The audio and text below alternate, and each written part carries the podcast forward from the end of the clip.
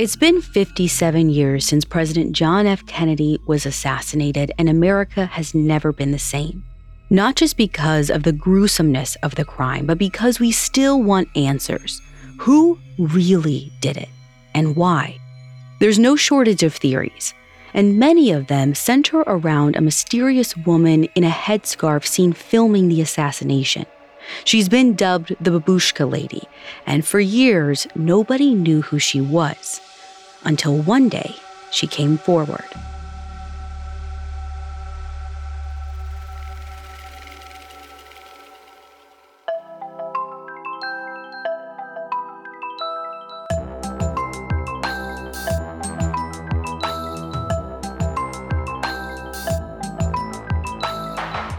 This is Supernatural, a Spotify original from Parcast. I'm your host, Ashley Flowers. Every Wednesday, I'll be taking a deep dive into a real unexplained mystery to try and figure out the truth. You can find all episodes of Supernatural and all other originals from Parcast for free on Spotify. This week's episode is about the Babushka Lady, a bystander who apparently filmed the Kennedy assassination. For years, she remained nameless until one day she stepped forward with a story no one expected.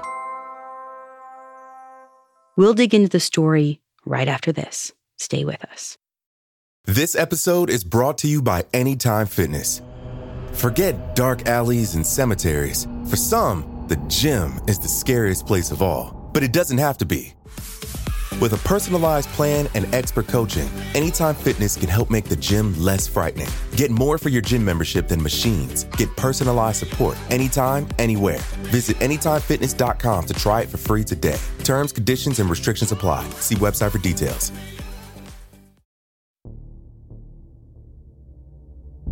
At 11:40 a.m. on November 22, 1963, President John F. Kennedy and his wife, Jacqueline Kennedy, touched down in Dallas aboard the Air Force 1. The Kennedys were in the midst of a 4-day trip through Texas trying to drum up support for the president's upcoming re-election campaign. Of all the cities in Texas, Dallas was considered the least friendly to the president, so it was a crucial stop. The first couple wasn't doing this tour alone. They were traveling with the Democratic governor of Texas, John Connally, and his wife Nellie. The Connallys were also young and somewhat glamorous, though not nearly as glamorous as John and Jackie.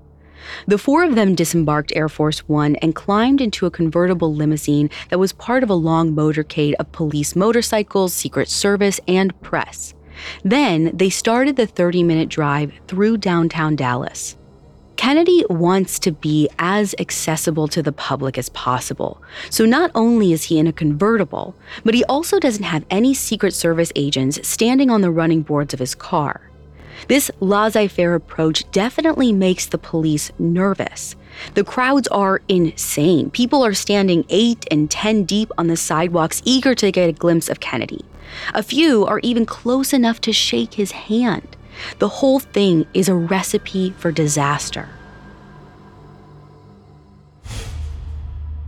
At 12:29 p.m., Kennedy's car is driving through Dealey Plaza, a city park that borders the west end of downtown. The motorcade makes a left on the plaza's Elm Street, passing a seven-story red brick building on the corner. It's called the Texas School Book Depository, and it's the last tall building that the motorcade passes before heading into the greener part of the park. Standing further down the street on Elm is a 58 year old Ukrainian born clothing manufacturer named Abraham Zapruder. He's perched on top of a wide concrete pillar about four feet high, and he's filming with his 8mm Bell and Howell camera. Because he's standing above the crowds, Zapruder has an almost totally clear view of the motorcade as it's coming down the street.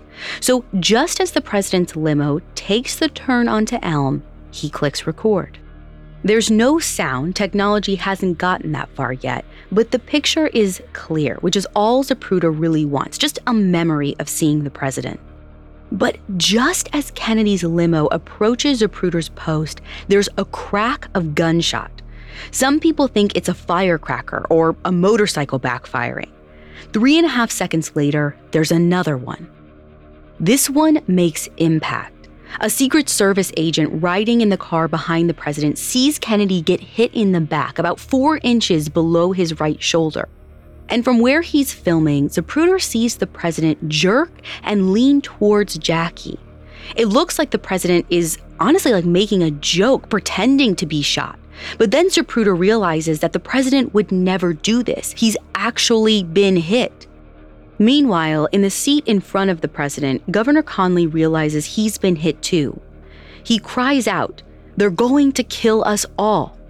His wife pulls him down out of sight and covers his body with her own. Jackie's not sure what has happened yet, but she turns toward her husband with concern. Then, nearly five seconds later, there's another shot. This one hits the president in the head. He slumps over toward Jackie, who starts to crawl out of the back seat and onto the rear of the car. But a Secret Service agent climbs onto the back of the limo and pushes her back inside. Meanwhile, Zapruder is still filming. He keeps his camera on until the limo has ridden out of sight. When he stops recording, he realizes what he's just seen. The President of the United States has been murdered. Chaos breaks out in the plaza. People and police are running in every direction. And at about 10 minutes after the assassination, Zapruder locates a reporter in the crowd. Stunned, Zapruder tells the reporter that he's got it all on film, and the reporter says the Secret Service will definitely want to see it. By late afternoon, Zapruder has given an interview on local television, met up with an agent from the Secret Service, and developed his film. Right away, Life magazine wants to buy the rights. So the next morning, Zapruder screens the film for Life and a few other publications, plus more members of the Secret Service. The film leaves everyone speechless. It's taken so close to Kennedy that the violence is palpable. Zapruder plays it again and again, and after a while, they start to take note of the other onlookers in the frame. By now, most of these faces have already come forward and given statements to police, but one of them hasn't. It's a woman. She appears to be in the film just after the president has been shot for the first time. She's wearing a bulky tan coat that looks like a raincoat and a cream colored scarf that seems to have a pattern on it.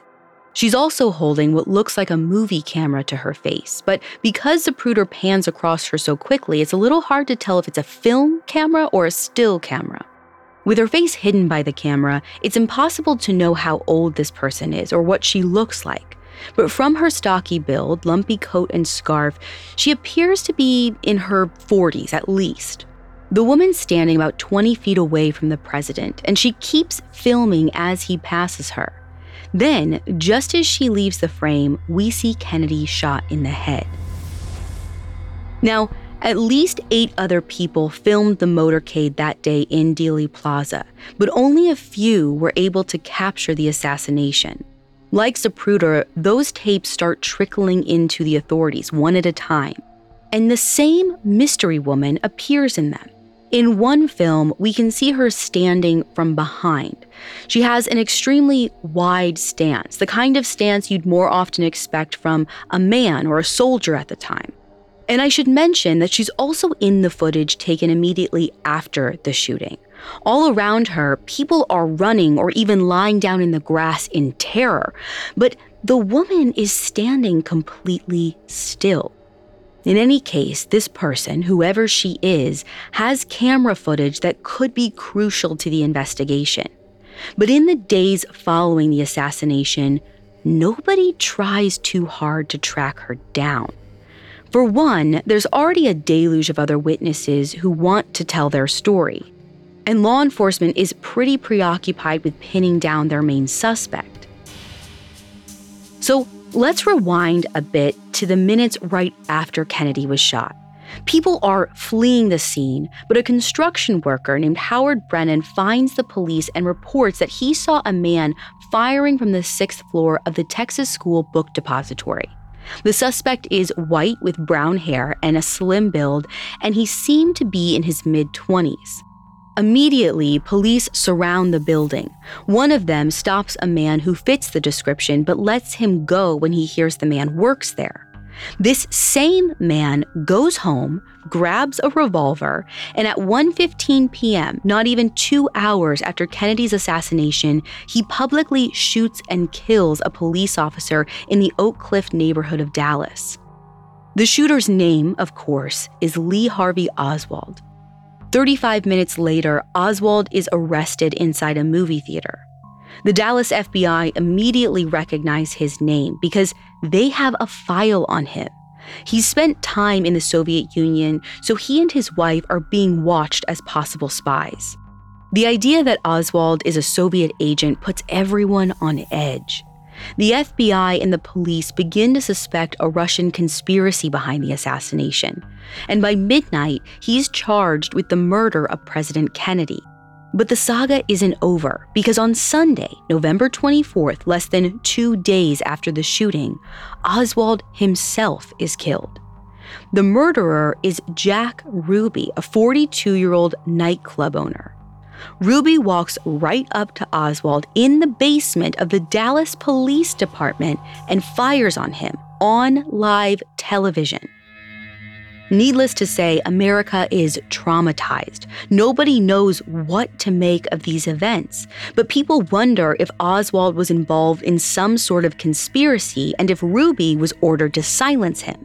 But just what this conspiracy is and who all it involves varies. Some people believe the Soviets killed Kennedy. Others think the hit came from Cuba in retaliation for the Bay of Pigs. Still others believe it's the mob orchestrating revenge on the president's brother, Bobby Kennedy, for his crackdown on organized crime. Either way, a Gallup poll taken between November 22nd and November 27th shows that 52% of Americans said they believed that some sort of group was responsible for Kennedy's death. So by November 29th, one week after the assassination, the new president, Lyndon B. Johnson, establishes the Warren Commission. Its purpose is to investigate the case from all angles and deliver the truth once and for all as to whether Oswald acted alone. Ten months later, in September 1964, the Commission publishes a nearly 900 page report. It states that Oswald acted alone and that all three shots were fired from his rifle on the sixth floor of the Texas School Book Depository meaning all three shots came from behind the president. Oswald missed the first time. The second bullet went through both Kennedy and Connally, and the third struck Kennedy in the back of the head. The commission also couldn't find any evidence of a conspiracy involving Oswald or Jack Ruby. In other words, case closed. But this decisiveness just fueled the conspiracy theories even more. To most Americans, it didn't seem plausible that one disturbed guy could take down the president only to be killed two days later by pure coincidence. And as the years pass, new eyewitnesses come forward. They say they saw a puff of smoke and a commotion on the grassy knoll to the front right of the president, all of which suggests a second gunman, someone that was much closer to Kennedy than Oswald. Now, at this point, the Zapruder film still hasn't been released to the public. Life magazine publishes some black and white stills from it a week after the shooting, and the next year, in 1964, they release some color stills. Assassination researchers notice the woman in the headscarf and they wonder who she is and what it was she filmed. Some believe that she could be an accomplice to the murder, possibly even a man in drag. One researcher dubs her the babushka lady because of her headscarf, but for years her identity remained a mystery. Until 1970, when out of the blue, she turns up. We'll hear more about the babushka lady when we come back. Listeners, here's a new show I can't wait for you to check out. When it comes to love, every story is unique. Some play out like fairy tales, seemingly meant to be. Others defy the odds to achieve happily ever after. In Our Love Story, the newest Spotify original from Parcast, you'll discover the many pathways to love, as told by the actual couples who found them. Every Tuesday, our love story celebrates the ups, downs, and pivotal moments that turn complete strangers into perfect pairs. Each episode offers an intimate glimpse inside a real life romance, with couples recounting the highlights and hardships that define their love. Whether it's a chance encounter, a former friendship, or even a former enemy, our love story proves that love can begin and blossom in the most unexpected ways. Follow Our Love Story free on Spotify or wherever you listen to podcasts. This episode is brought to you by Anytime Fitness. Forget dark alleys and cemeteries. For some, the gym is the scariest place of all, but it doesn't have to be. With a personalized plan and expert coaching, Anytime Fitness can help make the gym less frightening. Get more for your gym membership than machines. Get personalized support anytime, anywhere. Visit AnytimeFitness.com to try it for free today. Terms, conditions, and restrictions apply. See website for details. Now back to the story. In November 1970, about seven years after Kennedy's murder, an assassination researcher named Gary Shaw attends a church revival in the small town of Joshua, Texas. Gary's views on the assassination are firmly in the conspiracy camp. He's spent hours upon hours researching how the Warren Commission manipulated or flat out ignored evidence of a second gunman, and he loves to talk about these theories. So after the revival, Gary's having lunch with a couple of preachers and he gets to talking about Kennedy. He shows them the Zapruder film, which still hasn't been shown to the American public, at least not on a large scale. Now, I'm not sure how Gary got his hands on a copy, but like many, he believed it was being kept under lock and key because it showed Kennedy being hit from the front. The preachers see the video and they have an energetic discussion. Then, later that night, Gary goes to another event at the church. This time, one of the preachers introduces him to a woman. Her name is Beverly Oliver. She's blonde, big haired, and seems to be in her mid 20s. The preacher casually mentions that Beverly was in Dealey Plaza the day of the shooting, and Beverly tells Gary her story. In 1963, Beverly Oliver was a 17 year old singer at the Colony Club, which stood next door to the club owned by Jack Ruby called the Carousel Club. Allegedly, Beverly went down to Dealey Plaza the morning of the president's visit and stood on Elm Street hoping to get a glimpse of Kennedy. She brought along a Yashica Super 8 movie camera a friend had loaned her. As she's filming, she witnesses the president's assassination. She wanders around the plaza in a daze, then walks up the grassy knoll and goes home. Beverly spends the weekend in shock, and she takes so many sleeping pills that it barely lands that her friend, Jack Ruby, has murdered Oswald. But her story doesn't end there. The following Monday night, she arrives for work to see two FBI agents waiting for her. Or actually, one is FBI and the other introduces himself as CIA. According to Beverly, they already know her name and they ask her for the film. They promise to get it back to her within 10 days. For whatever reason, Beverly actually has the film in her makeup case, so she gives it to the agents without question, but she never gets it back or sees the agents ever again. In his book, Gary doesn't go into a lot of detail about his reaction, but I think it's safe to say he loses it. I mean, this woman is the babushka lady. Later that night, Beverly tells Gary even more. And this is maybe the biggest bombshell. She claims that one night, a few weeks before the assassination, she went to her friend Jack's club. There was a strange, unsmiling man sitting at Jack's table, and Jack introduced him as Lee, my friend from the CIA. It wasn't until she saw the news later on that Beverly realized Lee was, in fact, Lee Harvey Oswald. Gary is hearing all this and he is ecstatic. This is exactly what conspiracy theorists have been trying to prove for years, which is that Oswald and Ruby knew each other and that the CIA was somehow involved in Kennedy's death. But Gary isn't completely taken in yet. He wants to be absolutely sure that this woman is who he thinks she is. So he takes Beverly down to Dealey Plaza where they meet up with Gary's friend and fellow researcher, Richard Sprague, who, incidentally, is the person who came up with the name Babushka Lady in the first place. Gary and Richard ask Beverly to go stand in the same spot she was in as the motorcade went by. They figure since she's never seen the Zapruder film, she won't know where to go unless she's the real deal.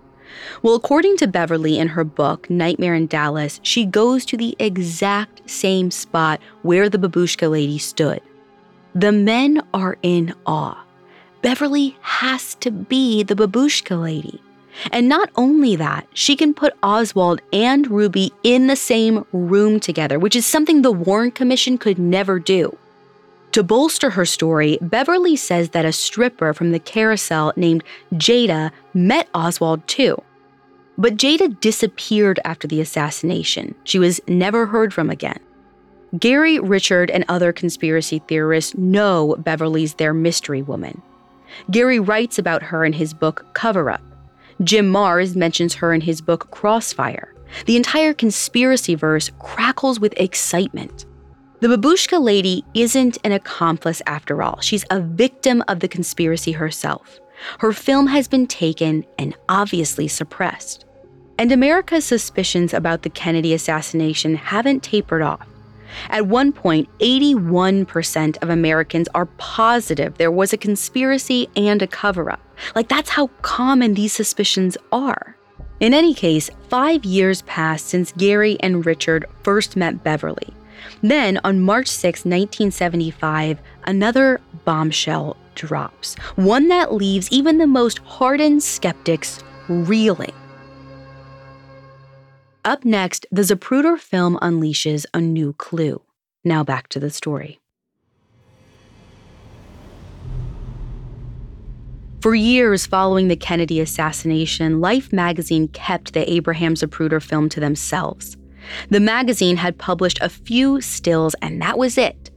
But on March 6, 1975, all of that changes. The Zapruder film airs on network television. For the first time, the general public sees the third bullet hit Kennedy in the head, and it's deeply disturbing.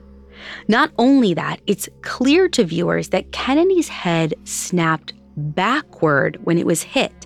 This indicates that the bullet came from the front, not behind, like the Warren Commission concluded, which means that there may have been more bullets than the three Oswald fired.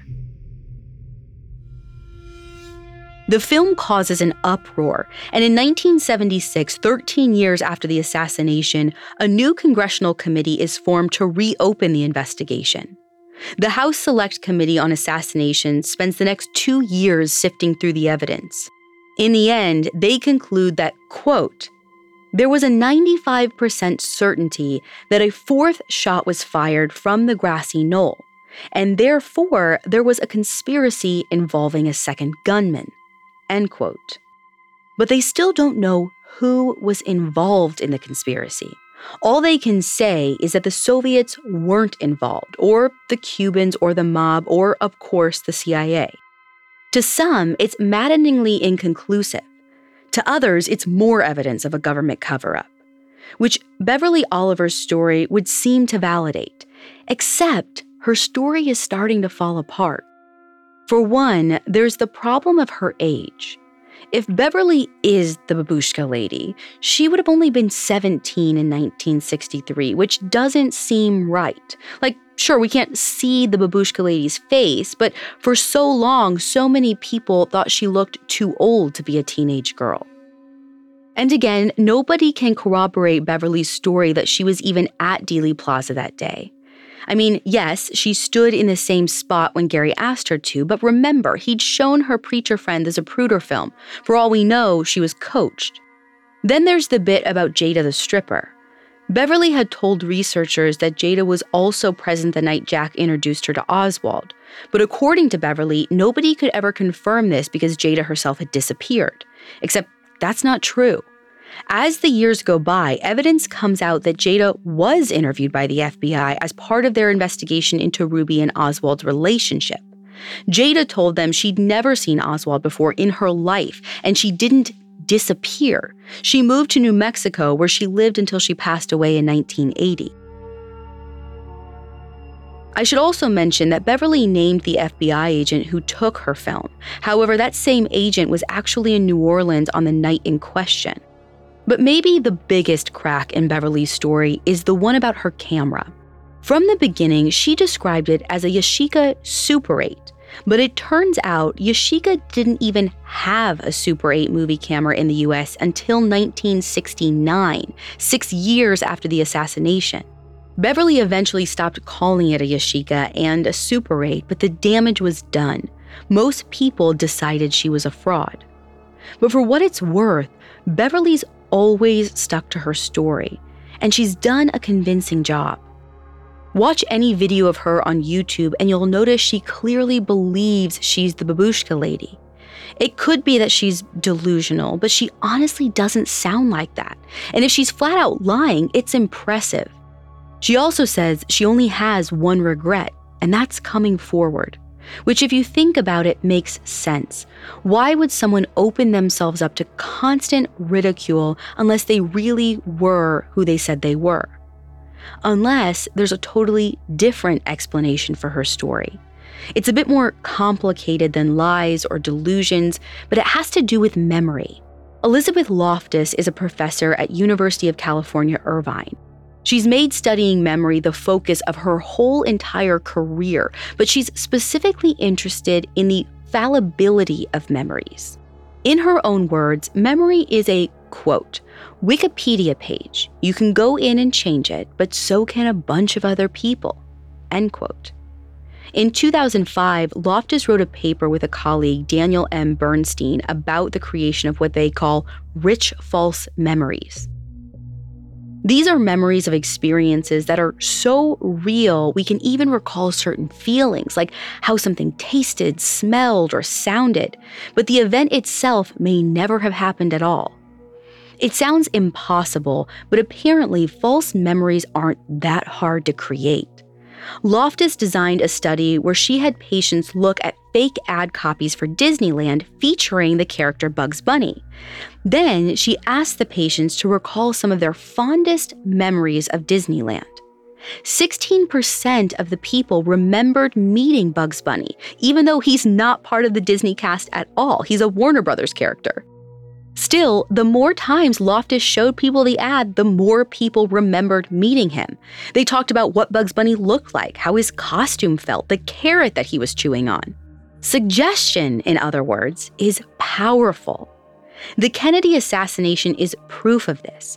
The witnesses who were in Dealey Plaza gave a lot of conflicting information to the police, and some of them are still changing their accounts of what happened. For Beverly Oliver, who was already 24 and living in Dallas when Gary met her, she'd probably heard a ton about the assassination.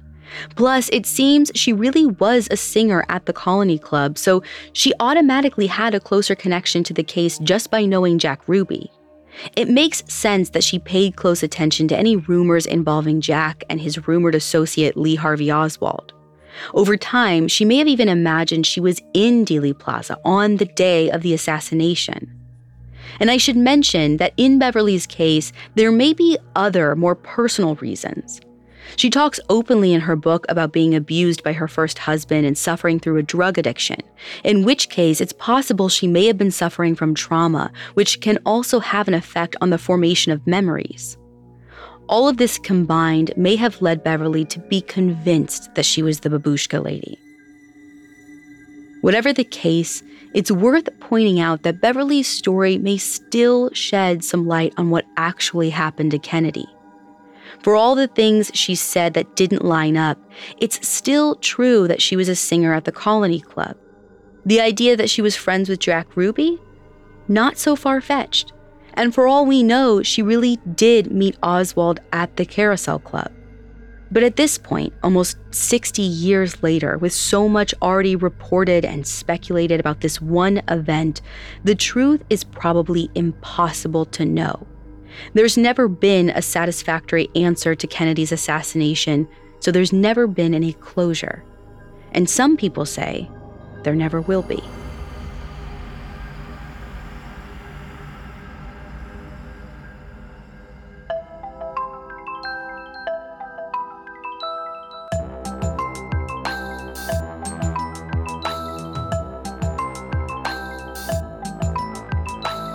Thanks for listening. I'll be back next week with another episode. You can find all episodes of Supernatural and all other Parcast originals for free on Spotify. Spotify has all your favorite music and podcasts all in one place. They're making it easier to listen to whatever you want to hear for free on your phone, computer, or smart speaker. And if you like this show, follow at Parcast on Facebook and Instagram, and at Parcast Network on Twitter. Supernatural stars Ashley Flowers and is a Spotify original from Parcast. It's executive produced by Max Cutler, sound designed by Carrie Murphy, with production assistance by Ron Shapiro, Carly Madden, and Aaron Larson. This episode of Supernatural was written by Joanna Philbin with writing assistance by Ali Wicker. To hear more stories hosted by me, check out Crime Junkie and all audiochuck originals.